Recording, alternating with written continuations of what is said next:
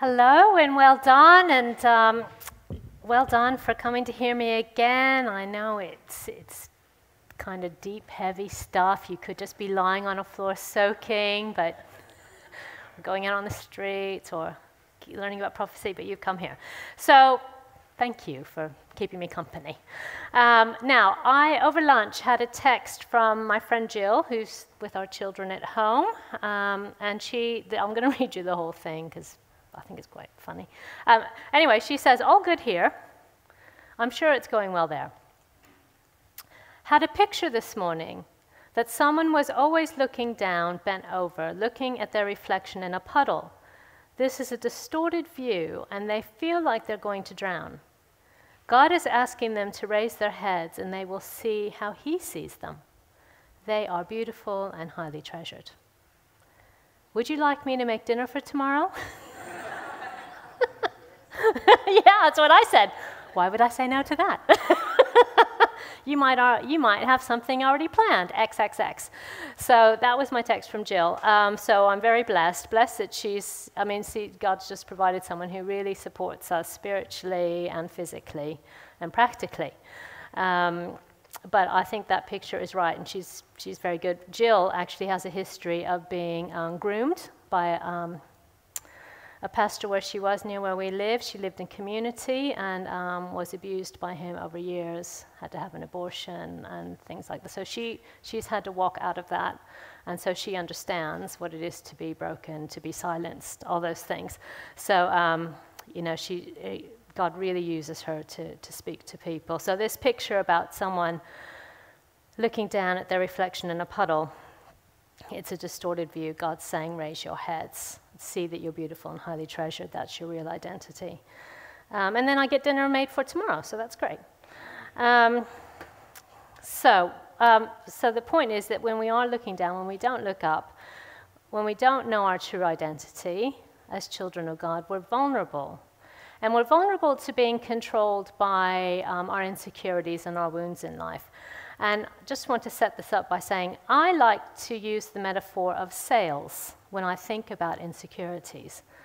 Um, now, I'm not a sailor, but I do understand the principle of how a sail is used to harness the power of the wind to propel the boat in the right direction for it to reach its destination. And for this process to work, the sails need to be in good condition. Oh, oh, well done. The sails need to be in good condition um, with no holes, no tears, no fraying around the edges, because that sort of damage stops the sail from being as effective as it should be. And for us, our insecurities are like the holes, the tears, the fraying of the sail, preventing us from catching the full power of the wind of the Holy Spirit. And this stops us from being all we can be, because much of what God wants to do in us and through us is lost. And as I was saying earlier, really it takes a lot of discipline and it's hard work to get and then to keep our sails in good condition because they can be damaged even before we're born. From the time of conception, we're vulnerable to our sails being torn. And many of our insecurities and our broken identity will be well in place before we grow past our early years as we deal with what life throws at us. But the good news is, it's never too late to confront these things and to overcome them with God's help and to be established in our true identity, to have um, our sails repaired. So, with that in mind, we are here um, in this seminar to think about our identity, specifically our identity in Christ. And this is vital because many of us, even after we choose to follow Jesus, we're still confused about our identity and how we're meant to live it out. So, just to get you thinking, the easiest way that I know to get to the heart of what, um, of who we think we are, of our, who we see ourselves, how we see ourselves, what we believe our identity is, is just to ask you to answer the following question for yourself in your head. You don't say it alone. Just say these three words to yourself Who am I? And then answer your question Who am I?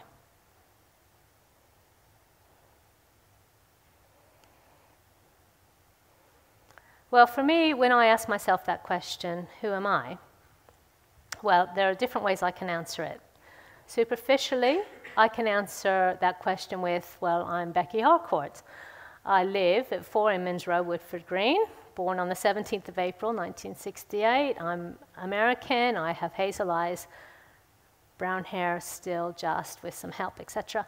Um, that's the sort of information you might find on my driver's license or my passport. That tells you something about who I am.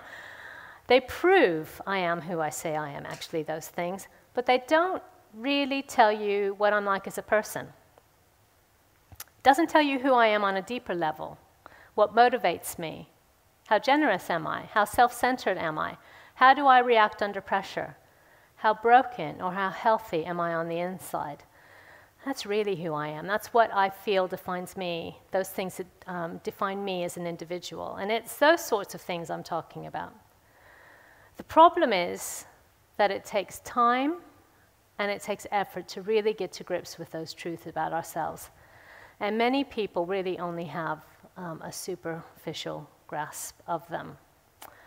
As Christians, though, it's really important that we take the time to answer those questions about ourselves. And it's important we don't shy away from the answers when they aren't what we'd like them to be. Because those answers are the things that are actually the outworking of our identity. And whether we're aware of it or not, who we believe ourselves to be will influence our thoughts and actions, what kind of person we are, and how easy or not others find us to be around. Now, see, I'm standing here now and I'm thinking, oh, yeah, I meant to say something before I started. And now I'm thinking, oh, I just got it wrong again. Anyway, I'm telling you that. I meant to tell you when I started that please don't worry. We, um, you might be disappointed, you might be relieved. We're not going to spend a whole two hours here. I meant to say, um, you know, you'll get to go a bit early and think about your identity and go join them with soaking down the road.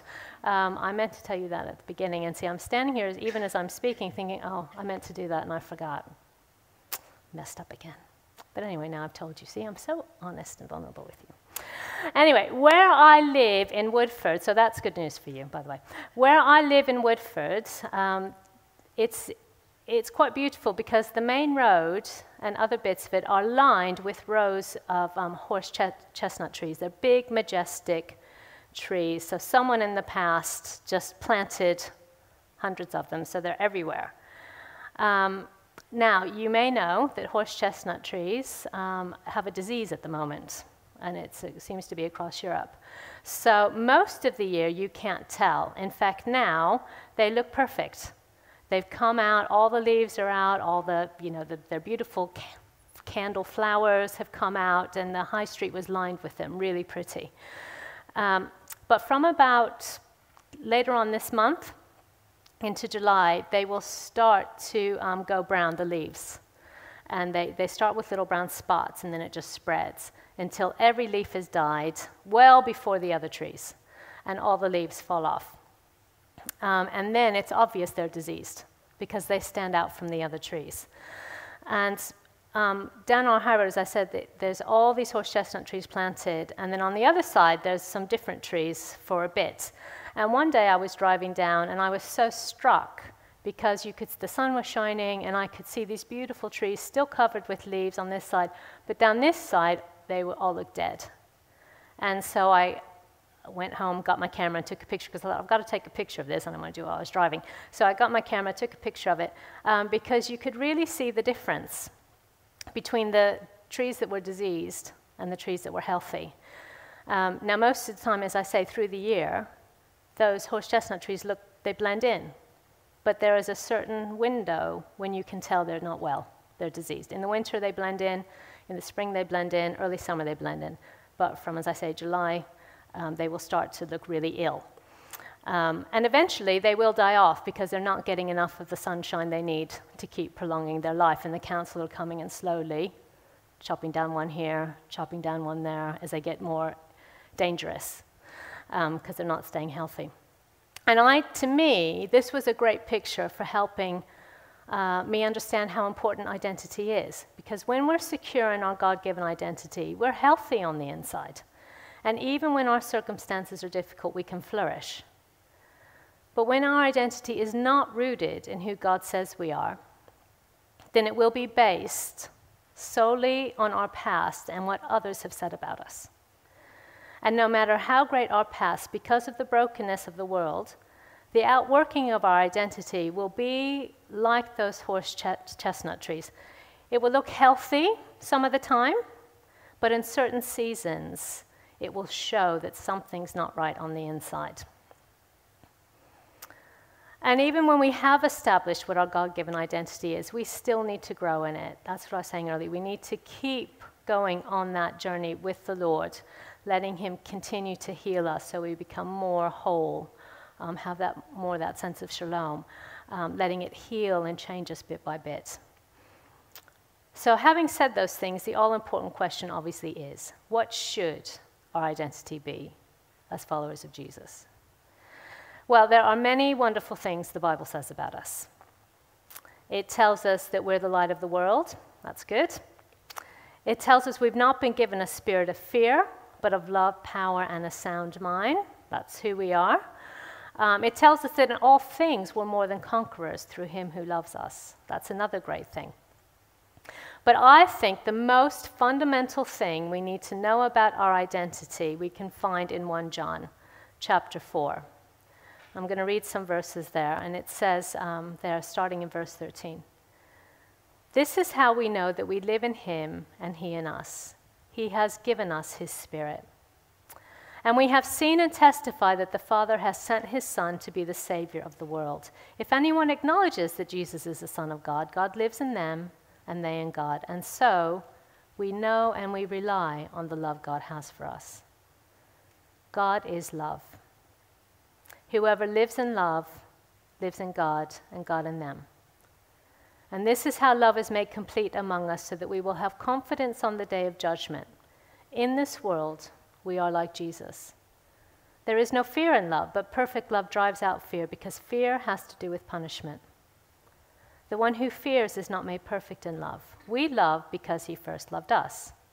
Whoever claims to love God yet hates a brother or sister is a liar, for whoever does not love their brother or sister whom they have seen cannot love God whom they have not seen. And he has given us this command anyone who loves God must also love their brother and sister. Now, that's a lot of love in those verses, uh, and a lot of, um, John just goes round and round, same things. Um, but specifically, verses 15 and 16, he says, If anyone acknowledges that Jesus is the Son of God, God lives in him or her, and he or she in God. And so we know and we rely on the love God has for us. And that means that we are eternally connected to God. And He loves us because He loves us, because He loves us. So the answer to who am I um, should be I am an unconditionally loved child of God. That is, should be the very center of who we are. We need to know that truth in the core of our being so that everything else comes out from that. Now, because in English we only have one word for love, um, and for those of us who only speak English, like me, that sentence can pass us by and we miss the power behind it that I am an unconditionally loved child of God. When John says we know and rely on the love God has for us, he is not using love in the same way that I say I love cookie dough ice cream, and I do. He's not saying it in the same way as, oh, I love my new car which I do. Um, he's not even using it in the same way that I might say, I love my friends or I love my family. Because the word used for love here in the original language was that word um, that's used in that great chapter of love in 1 Corinthians 13. And there we know it tells us about love. Um, it tells us love is patient and kind. It doesn't envy. It doesn't boast. It's not proud. It's not self seeking. It's not easily angered. It keeps no record of wrongs. It doesn't delight in evil, but rejoices with the truth. This love always protects, always trusts, always hopes, always perseveres. That's the kind of love John is talking about in his passage. And I can't say those things about my love for cookie dough ice cream, or about my car, or even sometimes um, about my, some of my friends. I might say I love them, but actually, do I really? I know I should, but really, is that what I mean when I say I love them? Um, But we need to get our head around what God's love actually is. It's all of those things towards us. And God loves me, and that is eternally true, and I need to know that. God loves you, and that is eternally true. But if we don't first believe, well, if I don't first believe and receive that love, and if you don't first believe and then receive that love, it's not going to heal us or change us. I once um, had a dream, um, probably about 15 years ago. And in my dream, I was um, in a hospital and I was on a gurney lying, lying down. And there were other people around that I knew who were also in the hospital. But for me, I was lying there, and suddenly I looked down and I saw I had a breastplate on. And I thought, oh, that's the breastplate of righteousness. Oh, that's nice. It was nice and shiny, it looked good. Um, and I sort of sat up and I thought, oh, I'm wearing the breastplate of righteousness. Hmm. But then I heard a voice say, You have on the breastplate of righteousness, but you won't let the sword of the Spirit in. And then I saw this sort of sword come towards me, bang off my shield, and then I, I'm my um, breastplate, and then I woke up. And um, again, that's interesting. Um, I wonder what that was about. And then I sort of thought about it, thought, okay, oh, I have the breastplate of righteousness on, but I won't let the sword of the Spirit in. Uh oh, that doesn't sound good. I think I probably should let the sword. I know, we, I know in the picture Paul uses, we, we have the sword of the Spirit, but it's like God saying, You're not letting my spirit in to do what I want it to do. Um, and, and I knew I was convicted about that because I've told you my story. Um, and so for many years, that was true of me. I wouldn't let the sword of the Spirit in. God had kept telling me, receive my love. Receive my love. And I did to the best of my ability. Um, but really, I was only letting in the tiniest trickle. I'd only allow Him by His Spirit to touch me really on the surface, not to go deep. And for me, that was because letting God's love touch me at a deeper level meant that I had to deal with the pain and the guilt that was such a big part of me. And I knew that if I let God's love in enough, He would touch my broken places. And then I would have to feel the pain that I'd worked so hard to push down and avoid. Um, but God, in His love, wants to bring us healing and freedom from the pain of our past circumstances. And He can only do it as we allow Him to. So that, that was my reason when God kept saying, just receive my love. And I think, oh, I'm really finding this life hard, God. I'm finding being in ministry hard. I'm finding family life. You know, I just, I'm just not really enjoying it. And I, what he would say to me is two things usually trust me and receive my love. Okay, God, I, I'm trying to trust you. I do trust you receive my love. Okay, what does that actually look like? What does it mean? And I realized that I just wasn't good at it because, um, because if, if I really let him go deep, I, I knew um, I would usually let God go so deep, and then I'd say, okay, that's enough. And I'd stop and disengage, start thinking about what I was going to make for dinner or move on to something else. Because it would begin to touch the painful places that I really didn't want to go to. Um, so that was my reason. But over time, God is so generous and so gracious, and He doesn't overwhelm us. In fact, when I was beginning to think I've got to do something, I've got, I can't go on like this. I need, um, I need some help. And I asked someone to pray with me, and she gave me this picture. She said, um, "Before we begin, I just see this picture of um, it's like a glass bowl, and inside is this flower, and it's covered in, and it's filled with water with this flower inside. And God's just saying He's going to protect you like He's protecting that flower, and He's not going to overwhelm you. So don't worry, it's going to be okay. Um, and that really spoke to me because growing up, my mother had exactly that. She had a glass bowl with a flower inside filled with water, you know, and you could see the flower there. My friend, I grew up in America, she didn't know me when I was there, so she had no way of knowing that. So God is really kind and we'll speak to you about how he won't overwhelm you. And that is my story, definitely. He's been very gracious bit by bit as um, a bit of me has been healed, and I'm able to let him go a bit deeper. But he's always encouraging receive my love, receive my love. Now, that's my story. For other people, there will be other reasons why they find it hard to receive God's love. It could be that you struggle to believe that God, um, the love of God's a gift and not something you have to work for or prove you're good enough for. That's very common. Um, because life teaches us that love and, love and acceptance are conditional on our behavior.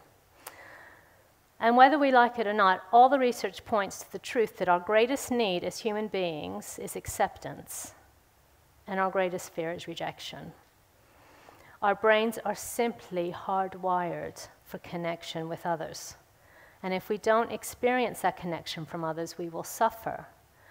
Um, so, most of us, we're not even aware of it, but we live by this belief that if we work hard enough, we'll get the approval we crave. If we're good enough, we will be accepted. But to complicate that issue, different people in our lives will have different criteria for what's good enough, leading us to living, let's say, one way at home and another way at work, one way at um, school for our young people, another way at church. Um, one way at the club, one way, you know, just everywhere we go, people will have different criteria for what it is to be good enough to be accepted by them. Um, for some, it will be how you look. For some, it will be how much money do you make, what kind of car do you drive, what schools did you go to, um, to be accepted by them. And that can leave us forever striving to reach an ideal that was never ours to reach in the first place. However, when we can get our heads around the fact that God's love is a gift freely given, we, we can never earn it.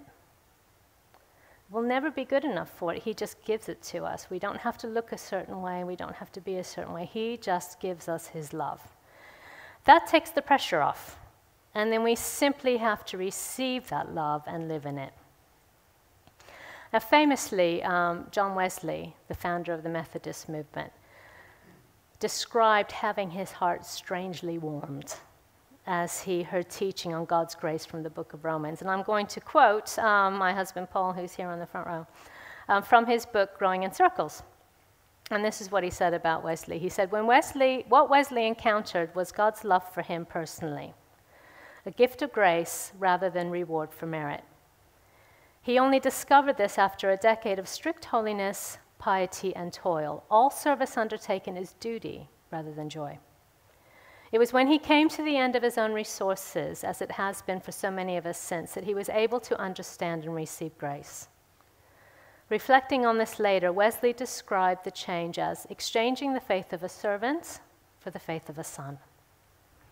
His ministry was never the same because his relationship with the Father was no longer that of a servant. Knowing God's affirmation always leads to a deeper revelation of our true identity as his sons and daughters.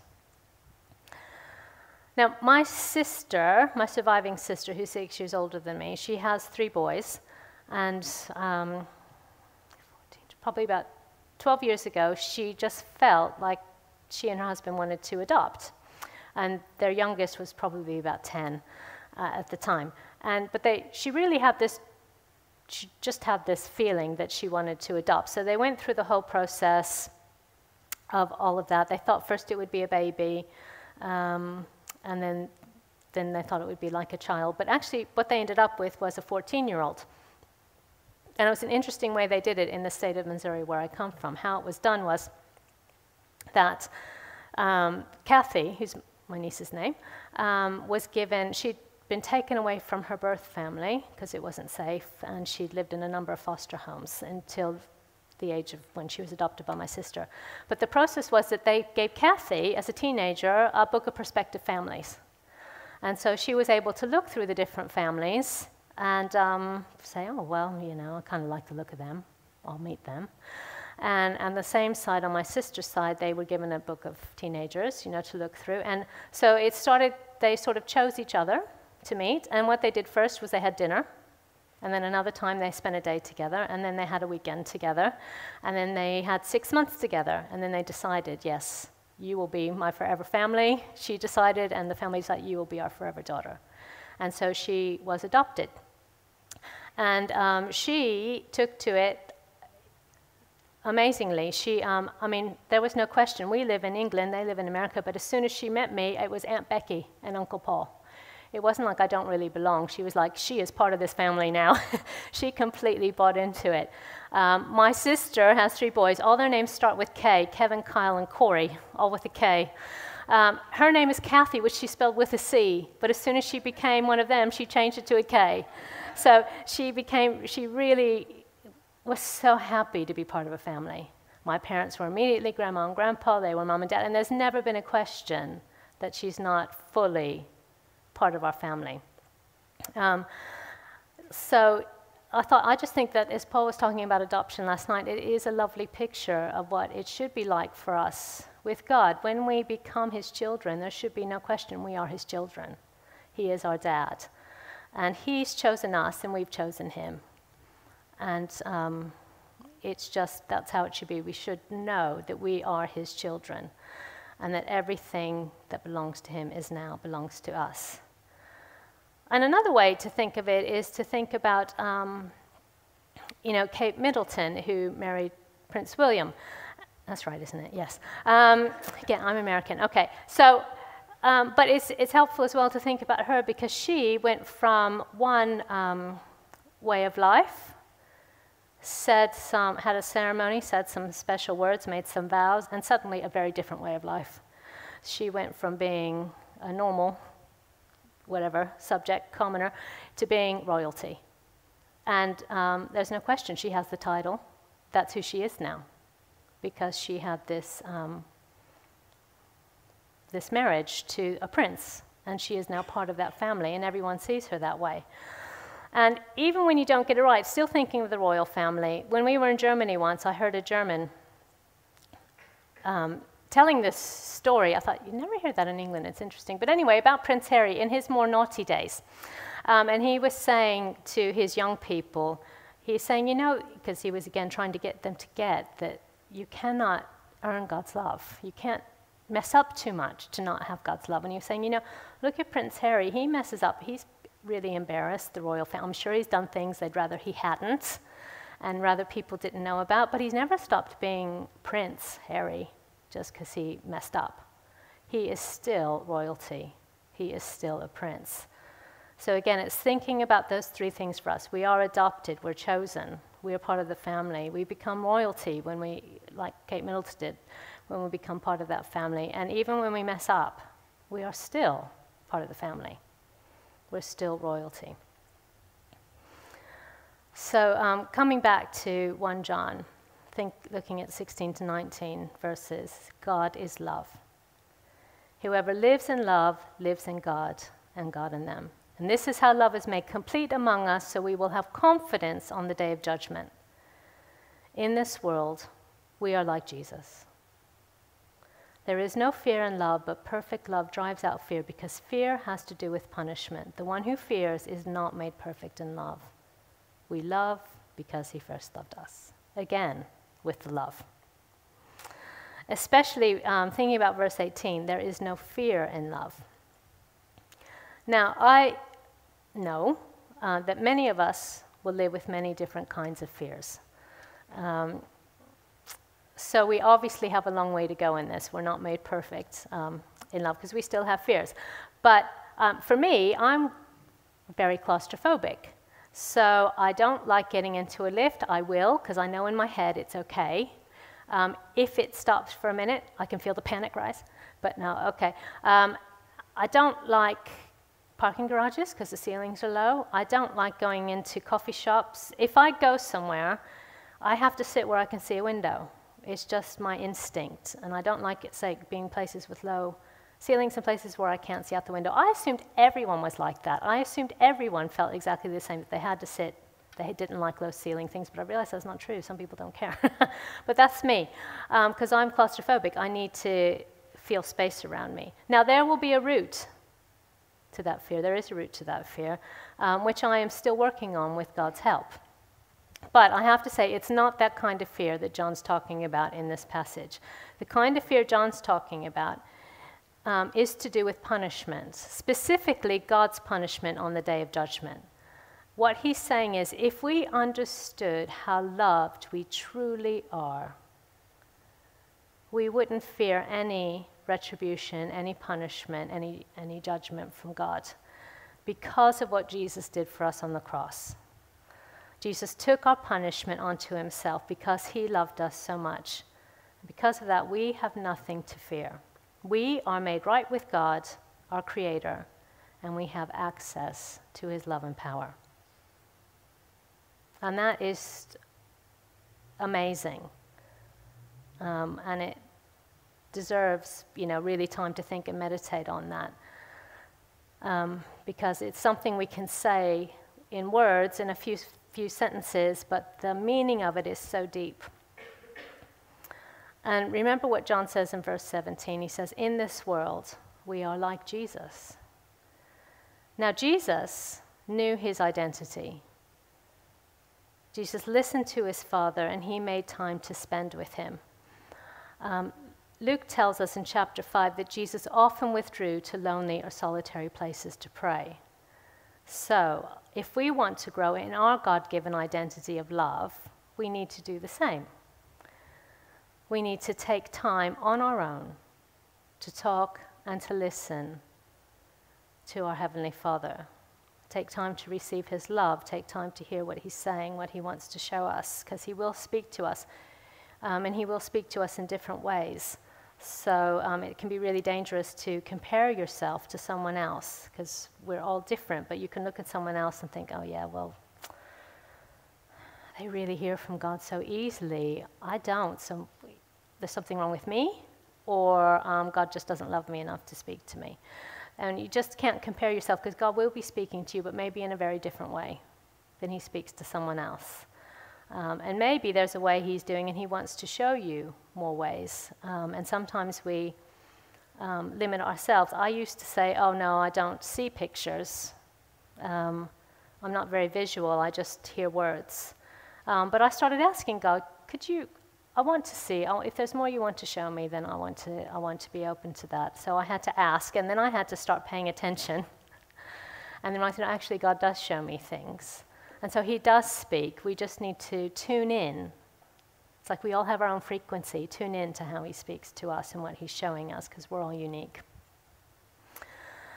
Now, going back to thinking about Jesus and his, um, in this world, we're like Jesus. Well, Jesus, when he, when he was on the earth, he spent a lot of time with other people. He did spend time on his own, listening to the Heavenly Father. He needed to do that. But he also spent a lot of time with people, especially his disciples. With his disciples, they did life together, and they learned how to work together on the things of God's kingdom. Now, Jesus, of course, was perfect, and he was full of the Holy Spirit. So he was able to get along with everyone, calling out their potential. The others, though, like us, had to grow in learning to love each other. Um, I love to think about Peter and John. We heard a bit about Peter. Peter's the one who said, Lord, if it's you, tell me to come to you on, the water. Um, so, Peter, we know, was an activist. He was quick to think, quick to act. Um, and I would always hear about Peter, and I'd think, oh, I'm a bit of a failure as a Christian because I'm really not like that. I, am not quick to speak, I'm not quick to act. If I can, I'll stay silent and I'll stay hidden. So, therefore, I really haven't got much to offer. But someone once said to me, well, look at, look at John. John and Peter were very different. And um, John was much um, more reflective. And if you look and look at some passages where it talks about them running to the tomb. Um, when Mary comes and says the body's gone and they run to the tomb together, you can see some interesting things about them. John gets there first, but he doesn't go in, he waits. And then Peter, who's the slow, John says three times, by the way, that he got there first. He really wanted us to know. Um, and then, but Peter gets there and he goes straight in. Peter's not bothered, he doesn't wait. But as soon as Peter goes in, then John goes, oh, all right, I'll go in too and follows him in. But it's John who first gets the revelation. Peter did the action, John got the revelation. And we see that again a couple chapters later when um, they're out fishing because they don't know what else to do because don't really know where Jesus is. And um, John, Peter says, Well, I'm going to go fishing. And they'll go, Okay, we'll go with you. Because Peter's the activist type, and the rest just sort of follow along. Um, and then Pete, Jesus calls from the beach, any f- Hey, friends, any fish? Um, and it's John who says, It's the Lord. And then Peter jumps in the water. So I just think it's really interesting how different they were.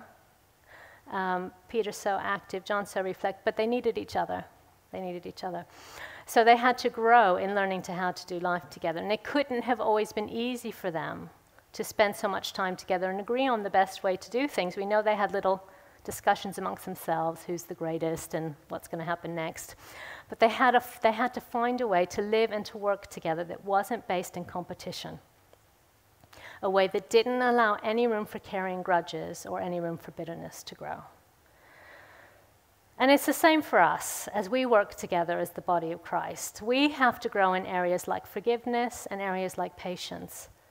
We have to learn to appreciate each other's strengths and bear with each other's weaknesses. That's part of living out this identity of being loved ourselves. Because as we grow in knowing um, how much God loves us, we become more secure. We're more secure with other people. We're more willing to allow them to be themselves. That's just the way it works. And as John said at the beginning of our reading, dear friends, let us love one another, for love comes from God. And then, of course, um, Jesus, in this world, we're like Jesus, so he spent time with his Father, but he spent time with other people. And then, of course, Jesus encountered difficulty, lots of it, and so do we. For Jesus, he was dismissed by his family as crazy. He was called demon possessed by the religious leaders. He was rejected by his own people. His motives were continually questioned. He worked incredibly hard for people who didn't appreciate him. He was betrayed by a close friend. He was falsely accused. He was tortured. And he was horribly executed like a common criminal. So I think it's fair to say that Jesus knew what it was like to have a bad day. He knew what it was like to suffer. He didn't hold himself off at a distance from the difficulties of life here on earth. And this is our God.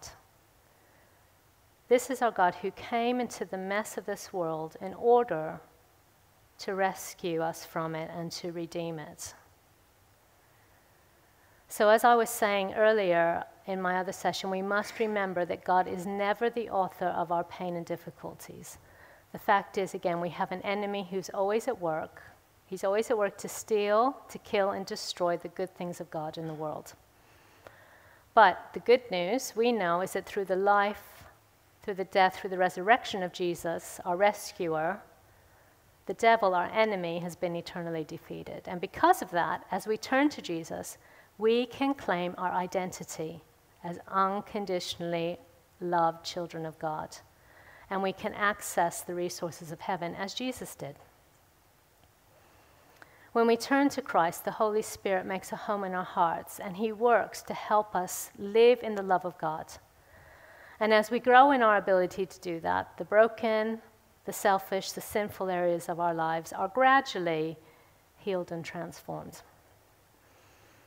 Again, Jesus gave everything to rescue us from the darkness of life. So even when it doesn't feel that way, it is true. And one day, when every tear is wiped away and there's no more death or sadness, it will all make sense to us. Until then, we have to keep making the choice to turn to God, opening ourselves up to the Holy Spirit, and allowing Him to fill us with His love so we can grow in our true identity our true identity of being a beloved daughter, a beloved son, unconditionally loved by um, the King of Kings. So that's um, I'm not saying that's an easy process, and I'm not saying it's a comfortable one. In my experience, it's been neither. What I am saying is that there's no better identity than to know at the core of your being that you are unconditionally loved by the God of the universe, that He is with you in all seasons of life good times and bad. When you've messed up or you've been the victim of someone else who's messed up. When everything makes sense or when your heart and your head are full of confusion. God is with you. God loves you, not because you're good enough, not because you've earned it, but just because you are you. And that is your identity. So that's um, what I wanted to say about that. That is your identity. Our identity is an unconditionally loved child of God. And from that security, that should ripple out to affect how we live, how we act, um, how we treat others. So we'll just spend a bit of time um, into, into praying into that. Some of you are like, yeah, got it, know that, no problem. Um, and some of you are like, yeah, I, I hear the words, but I don't really believe it deep in the core of my being. It might be like me, you like believe it at a level, you do believe it, but you don't know how to let that truth really shape you at the core of your being.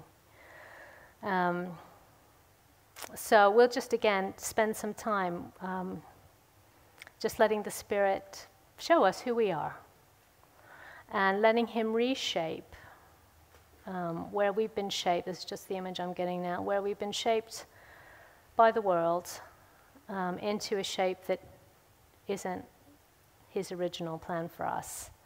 Um, he wants to um, to come and reshape us. It's never too late, we're never too set um, that He can't come and just put His thumbprint on us again and just mold us the way He wants us to be um, into all that we can be um, to reach our potential in Him. So I'll just ask you to stand because you've been sitting listening to me for quite a while.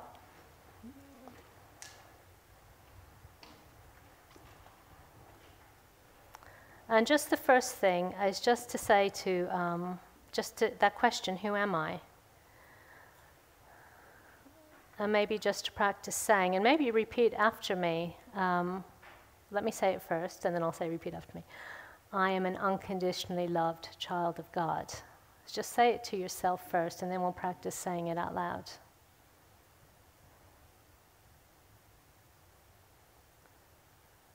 So you can repeat after me. I am an unconditionally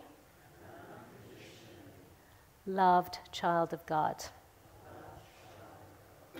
I am an unconditionally loved child of God. That's pretty good, but I think you can do better with a bit more conviction. I am an unconditionally loved child of God. And we'll try it um, in some other words. God is always good, and I am always loved. We'll do that one again. God is always good, and I am always loved. One more time. God is always good, and I am always loved.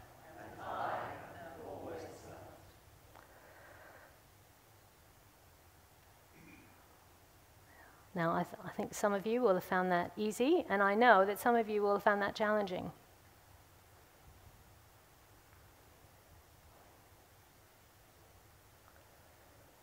So, Lord, I pray that um, wherever we are in that spectrum, from finding those words easy to, to eat, to believe,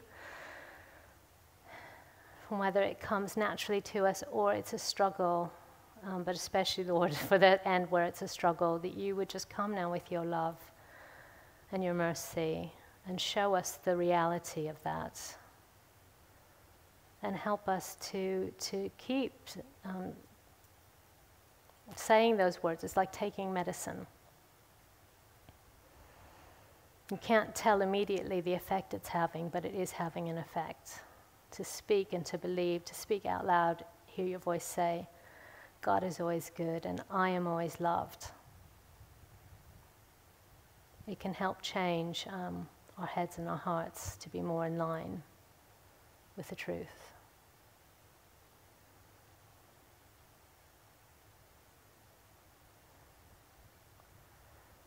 And for some, it's, it's a long thing. I can um, remember a story that Rob Parsons tells in one of his books about a, a letter he got from a lady um, in her, well, it was a letter, and he just put the letter, and the letter said, um, I was a disappointment to my father. He wanted a boy, and I was a girl.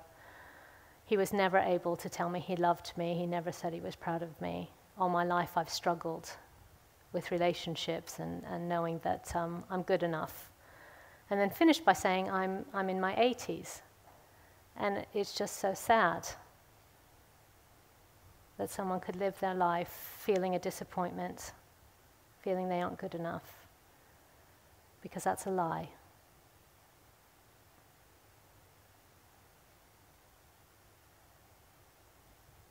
And for some, that's the human reality they've lived with, but God says, That's not how I see you. I delight in you. You're never a disappointment.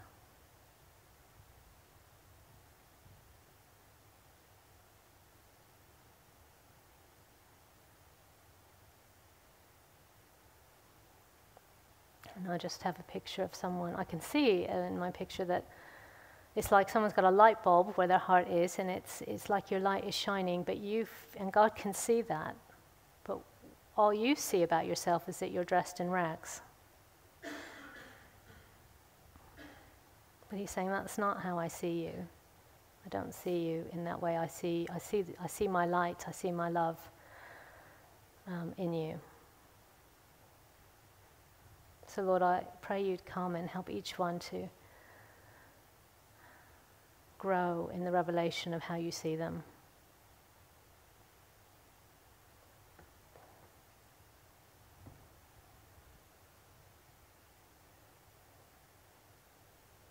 So I thank you, Lord, um, for that. We'll just give another minute for um, the Lord to be speaking and revealing.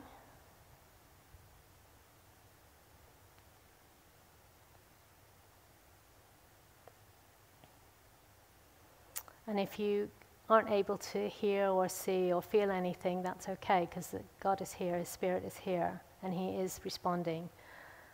And sometimes it's like um, very dry ground, just as an image. Um, when the rain starts, it just slides off at first. It takes time for it to, to soak in and to start to transform.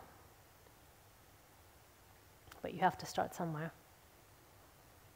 So thank you, thank you, Lord, that you do come like a gentle rain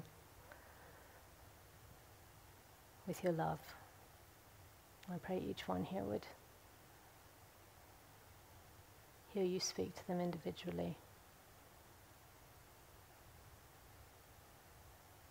About their uniqueness.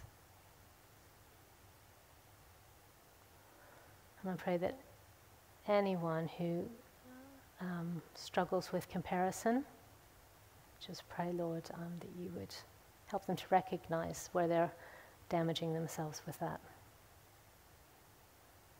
Now, I just feel with um, comparison, every time you compare yourself, it's like you're cutting into yourself, and also self judgment is also like you're cutting in, hurting yourself.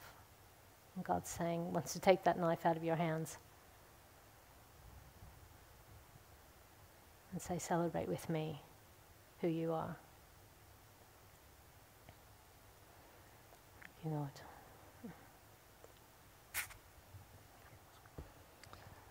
Okay, so what we think we'd like to do is um, we're going to take a little break in a minute, and um, like comfort break if you need a comfort break.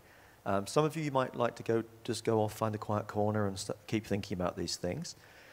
But we want to come back. When we come back, um, anybody who wants to come back and play, we're going to have uh, we're going to do a little exercise, which is kind of prophetic exercise of um, speaking those truths over each other.